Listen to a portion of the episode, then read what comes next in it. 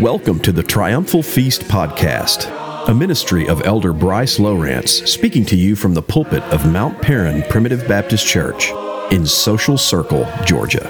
The conscience and logic of every single human being says if something exists, something had to put it there. Mount Paran Primitive Baptist Church meets regularly two times a week. Our regular worship service is on Sunday at 10:30 a.m. Eastern, and our Wednesday evening Bible study is at 7 p.m. Eastern. If you would like to attend in person, we are located at 3749 Mount Paran Church Road, Social Circle, Georgia 30025. For more information about these services online or Mount Paran Primitive Baptist Church, please visit our website at mppbc.com. Today we will hear the conclusion of the message, The Heavens Declare, from Psalm 19. Please turn in your Bibles to Psalm 19, and we'll begin in verse 2 after the following hymn. Lo,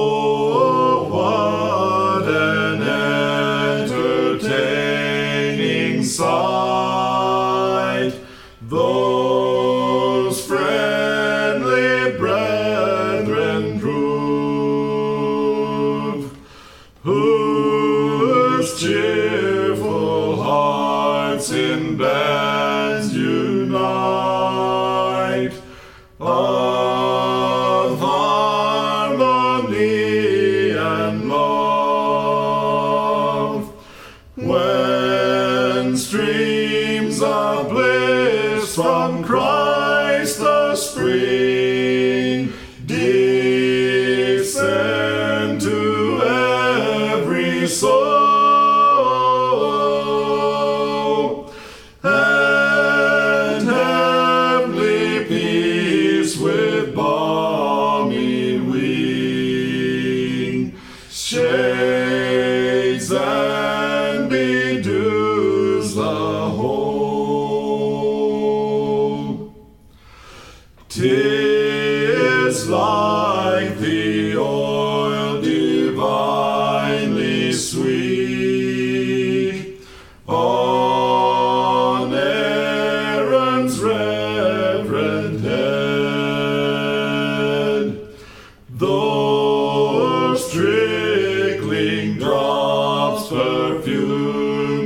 his feet,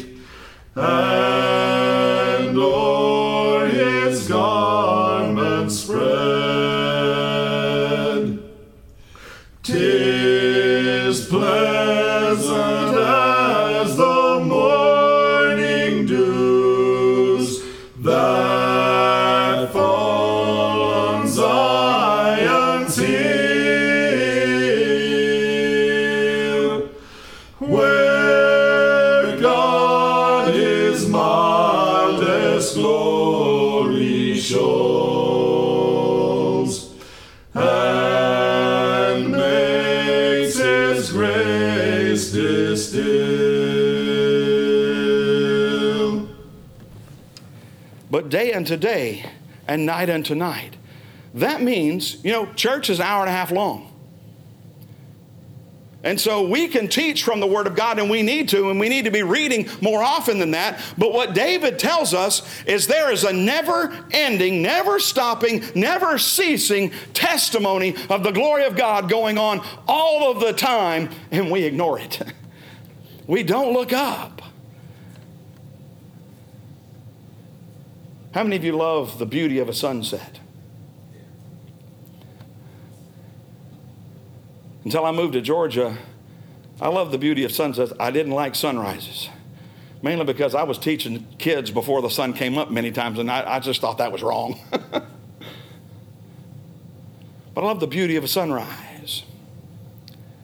Here's something for you to think about, folks. We are watching the beauty of a sunset and the beauty of a sunrise on an earth that is tainted by sin.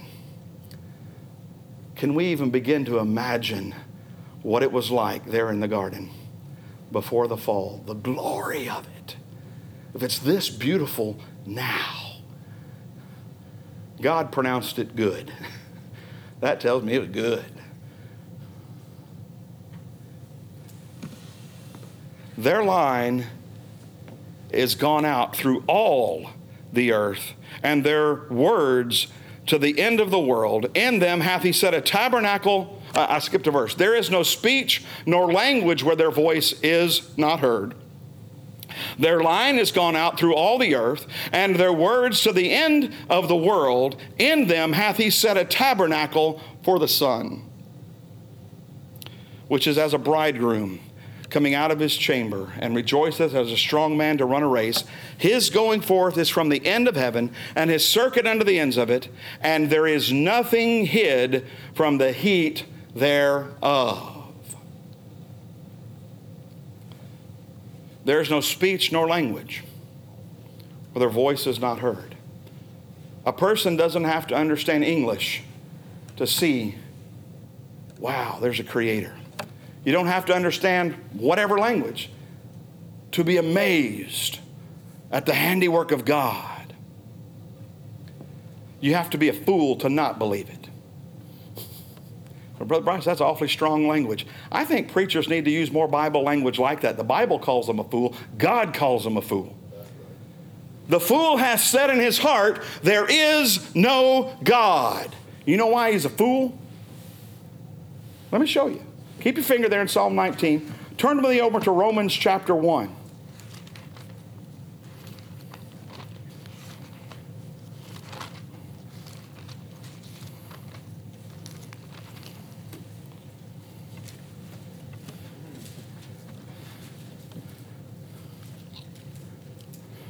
Romans chapter 1. I'll start in verse 18. For the wrath of God is revealed from heaven against all ungodliness and unrighteousness of men, who hold the truth in unrighteousness. Now, let me make sure you understand what it means to hold the truth in unrighteousness. That is not that they're grabbing hold of it and they're holding it as something precious. They're holding back the truth. They are seeking to suppress the truth and their unrighteousness. What's happening here in Romans chapter 1 is a description of every single human being without the grace of God. This is a description of the total depravity of man. And so, without the grace of God, this is what the natural man does. He wants to hold back or suppress the truth so that he can live an unrighteous life. But the wrath of God is revealed from heaven against that. Why? Because that which may be known of God is manifest in them, for God hath showed it unto them. There is something in man now, David's been talking about what man can see from the outside. But Paul declares that there is something in every single human being that's saying the same thing. For the invisible things of him from the creation of the world are clearly seen, being understood by the things that are made, even his eternal power and Godhead, so that they are what?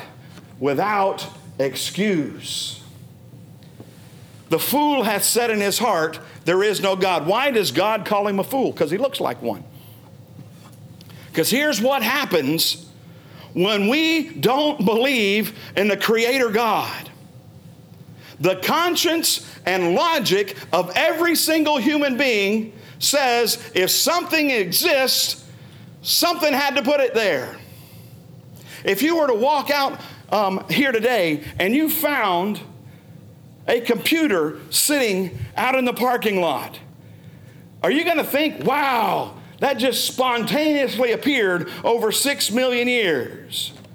Or are you going to think, no, there's a designer that left that there for me to find? Let me state that again. There's not just a designer, there's a designer, a creator that left it there for us to find. But the fool has said, no, it just happened. And here's why he's a fool his own logic tells him there's a creator. but with his mouth he says there's not a creator. And so he looks like somebody in an insane asylum arguing with himself on the inside. The fool has said in his heart. We may not see it on the outside, but in that man's heart, he's arguing with himself. And what do you do with people that argue with themselves all the time? You institutionalize them. Because they're mad. They've lost their minds. Paul declares to us that God put it in them.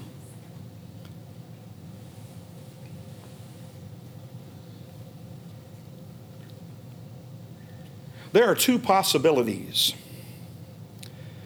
Either God is eternal or matter is eternal.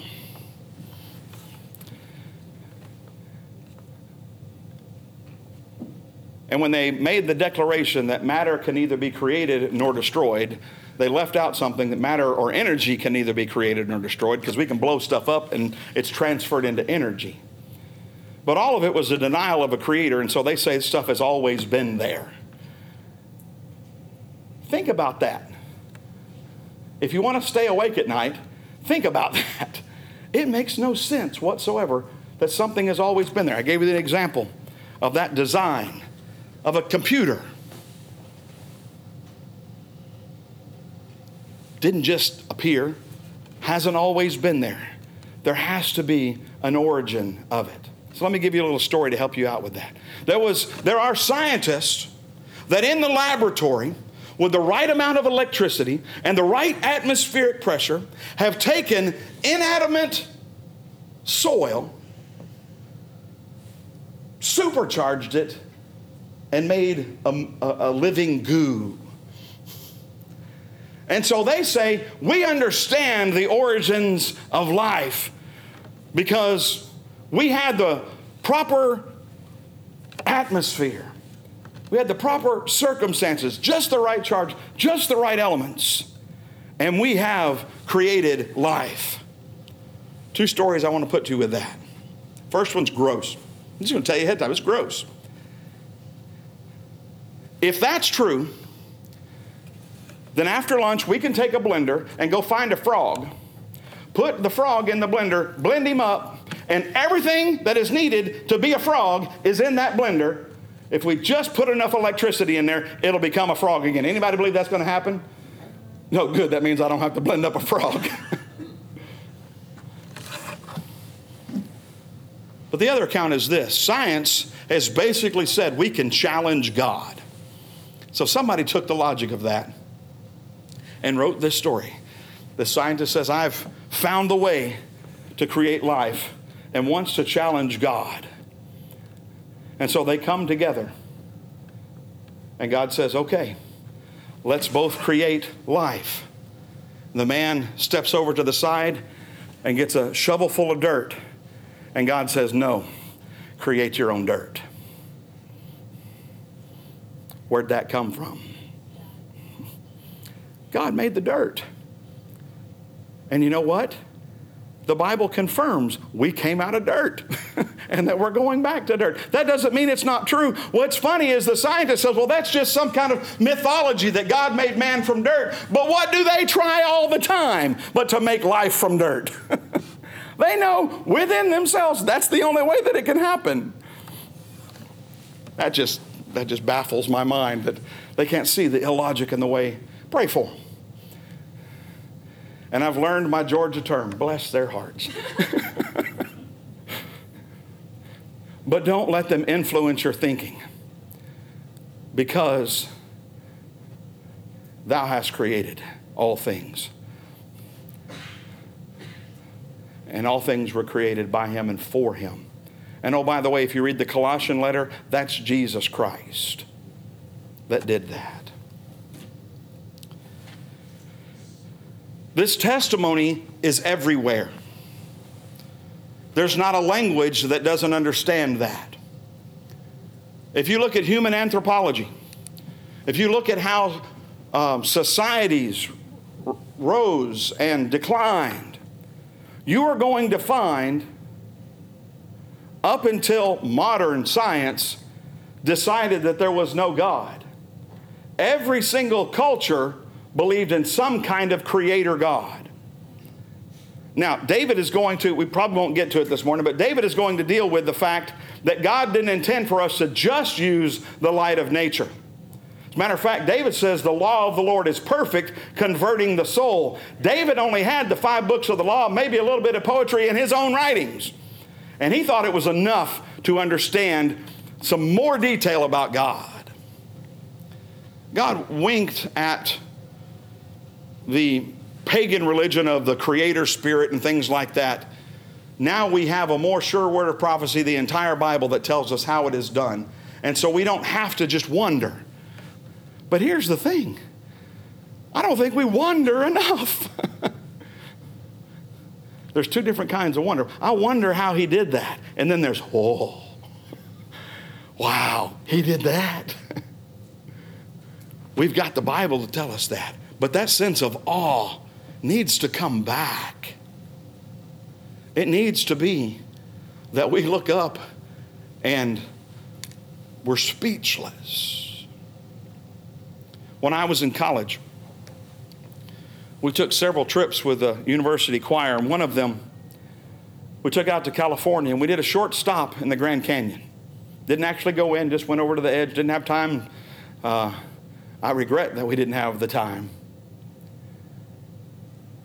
But at that time, I mean, my, my, degree was in composition, so I was composing music all of the time. And so Dr. Davis, our director, came up to me as I'm standing there on the edge of the Grand Canyon. And he said, Bryce, what music has come into your mind? And I said, complete silence. I said, I can't match that. I was just in awe. A few years later, when I took that trip out to California, I was on an airplane and I got to look at the same Grand Canyon from the air. And you know what it looked like to me? We were, we were high enough up where I could see a good portion of it. And it looked just like things when I was on the beach as a kid and I'd take water and pour it and the streams would run out. I was more convinced of the Noahic flood than I'd ever been in my life. I was pretty convinced before that point, but when I saw it, from the air where I could get a big view of it, it didn't look any different. Running water, just a lot of it. There's a big canyon. Amazing. This testimony goes all of the time. There is no language barrier, and there's not a single place on earth that the sun does not affect it with its heat. Now, people say, well, it, it's dark sometimes 23 hours a day on, on the poles. I didn't say anything about light and dark. I said about heat. The sun's heat reaches all portions of the earth, regardless of the tilt. Because here's a scientific thing for you it's called freeze or fry. If the placement of our earth, our planet, was just a little bit further away, we would freeze. So, Brother Bryce, it's not a perfect circle. No, it's not. And let me tell you something the path of our planet around the sun doesn't have anything to do with the heat or the coldness that we feel. It's the tilt of the earth and what's pointed close to the sun.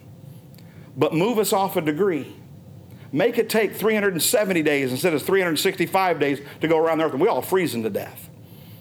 No matter how it's tilted. It's like somebody building a campfire 100 yards away. Don't do you any good. Move us a few degrees closer, and we fry.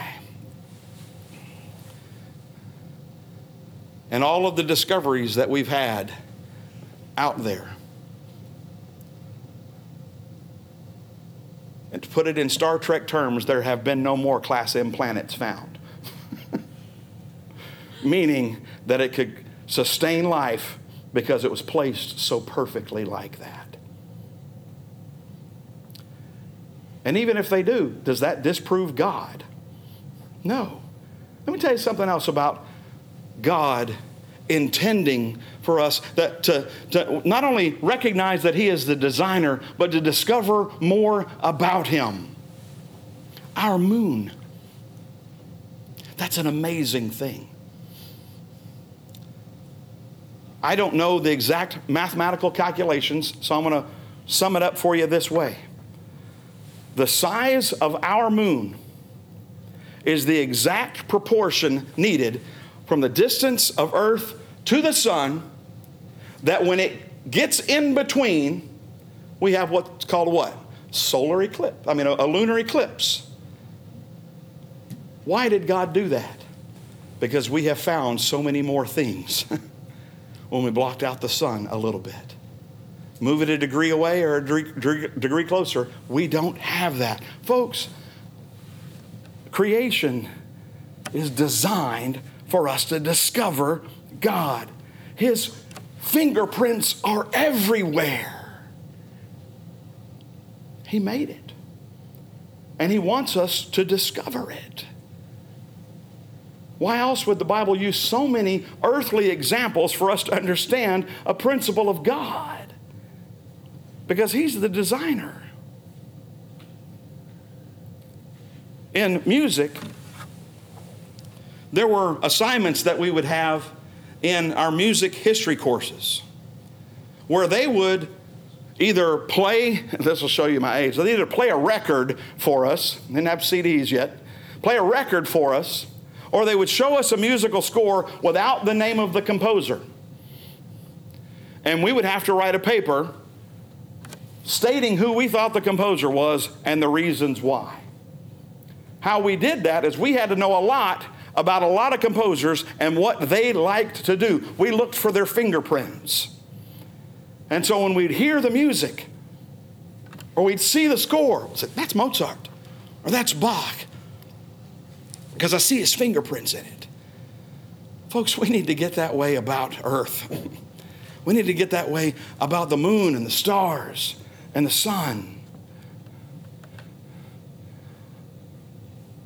Because it's amazing.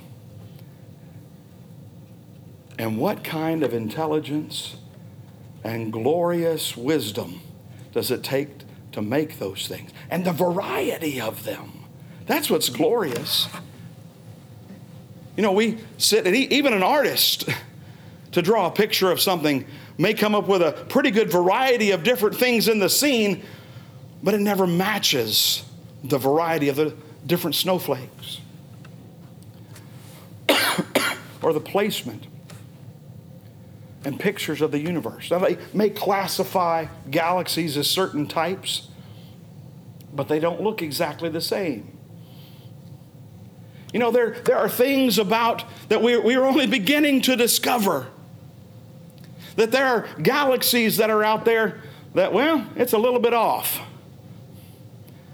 You know why it's a little bit off? So that we could see it. Because if we got the plain view of it, it wouldn't exist. So God tilted it and put us just in the right place where we could find it and learn more about His glory.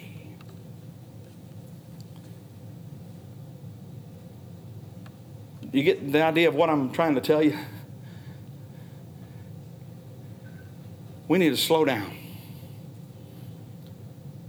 And we need to understand more about God because there is security in recognizing that kind of power.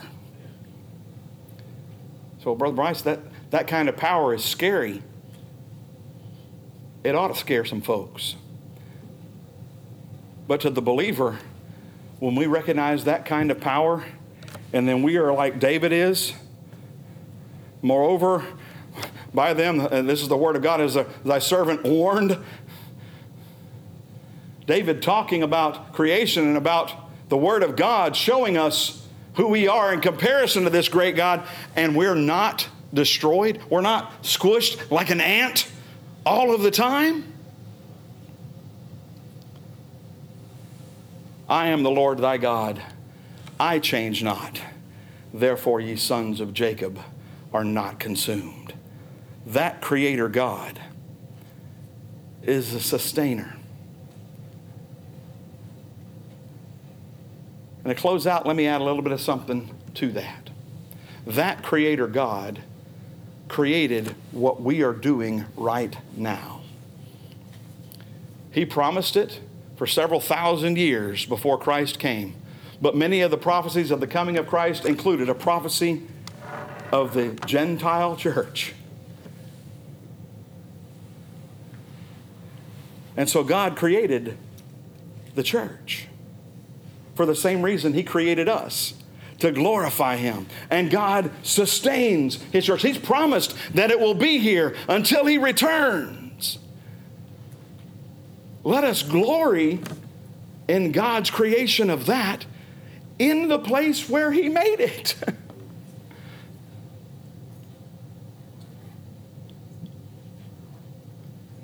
you know, primitive Baptist as a people, this is going to kind of sound strange to you, but, but hang on with me for a second. The clearest proof that I have that what primitive Baptists believe and practice is the right thing is this. We don't have a central office telling everybody what they ought to teach. And we have spent generations trying to kill off one another, and we're still here. God has sustained us.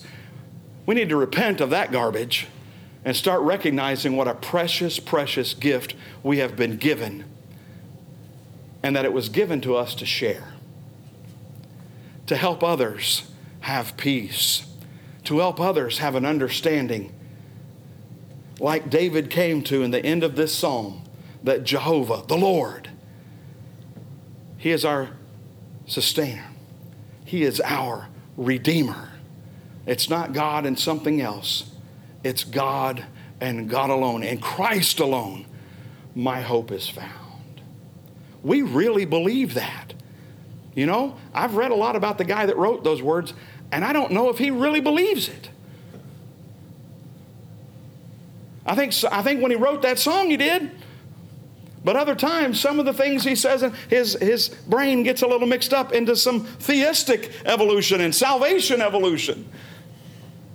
But when he wrote that song, he understood that the only hope we have is in Christ. So, brethren, we have been blessed with the evidence of nature. Part we didn't get to in this psalm, we've been blessed with the Word of God that is a thorough furnisher to everything that we need. We don't need anything else to learn about God than those two testimonies. We don't need the commentaries. We certainly don't need YouTube. We don't need the internet. We don't need colleges. We've got creation and we've got the Word of God. We just need to look at them both. And the more we look, the more we're going to want to glorify God if we're truly looking at it for the right reasons. And we've been given the most precious place on earth to learn how to do that the church of the Lord Jesus Christ. We've been given Mount Paran. We need to be thankful for that. Thank, do, do you thank the Lord for your specific home church? You ought to. And thank Him in words and in deed. But most of all, glorify Him. Don't just be amazed at what He did. Don't worship the creature more than the Creator. Don't worship church, worship God in church. And the focus to be what a glorious design. It's so simple. Preach, pray, sing. What a glorious design. There's absolutely nothing to distract us from the glory of God. There's nothing to take our minds away and our focus on Jesus Christ. So I've got some homework for you. I've given you three areas where you can learn how to glorify God more. Look up, look in here, and come here. Let's all do a little bit more or a lot more of all three. May the Lord bless you all, is my prayer. We hope this edition of Triumphal Feast has been a blessing to you. Be sure to subscribe to our podcast and visit our website at mppbc.com for further resources, including our devotional blog, Little Brother's Thoughts on the Bible. Until next time, may the Lord richly bless you all, is our prayer.